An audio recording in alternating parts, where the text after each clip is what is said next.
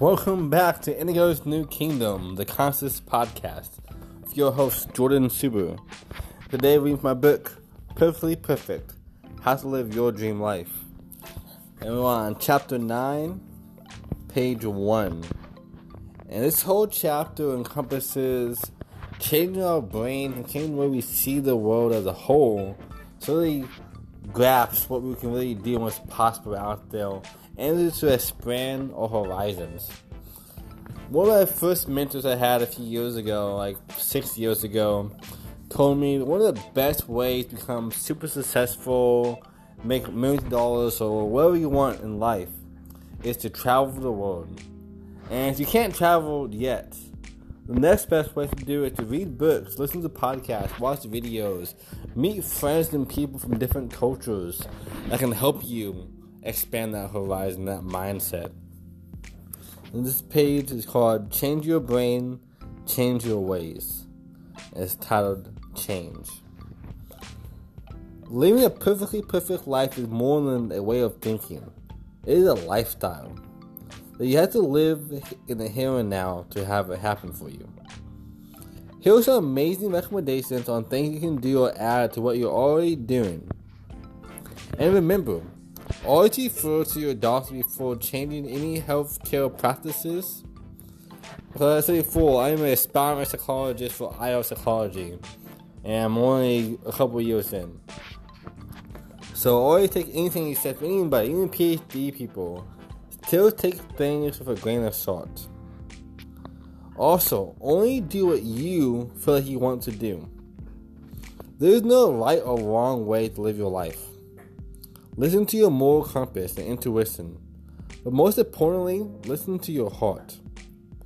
I know that each and every one of you have felt like you can do more and that you deserve more. Well, I know that you do. I'm positive of it.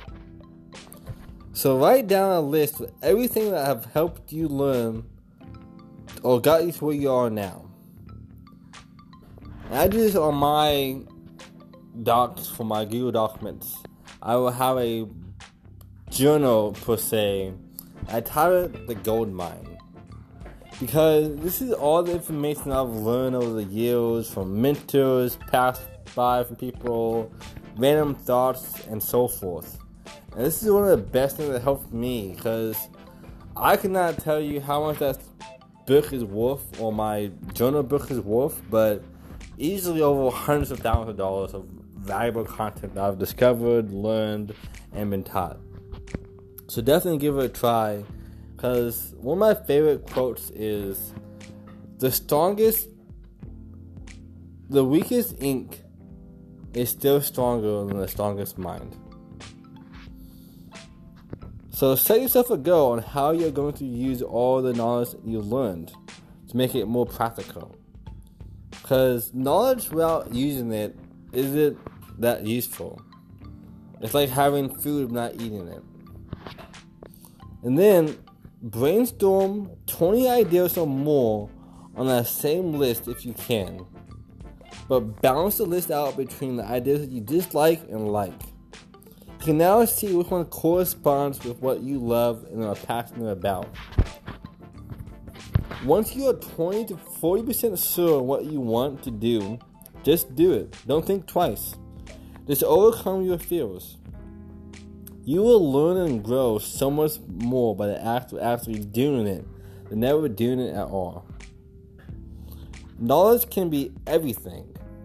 Without proper application, it is nothing. Tell yourself that you, your life is perfect and you are perfect. At least perfectly perfect. And here's a quote by Richard Branson.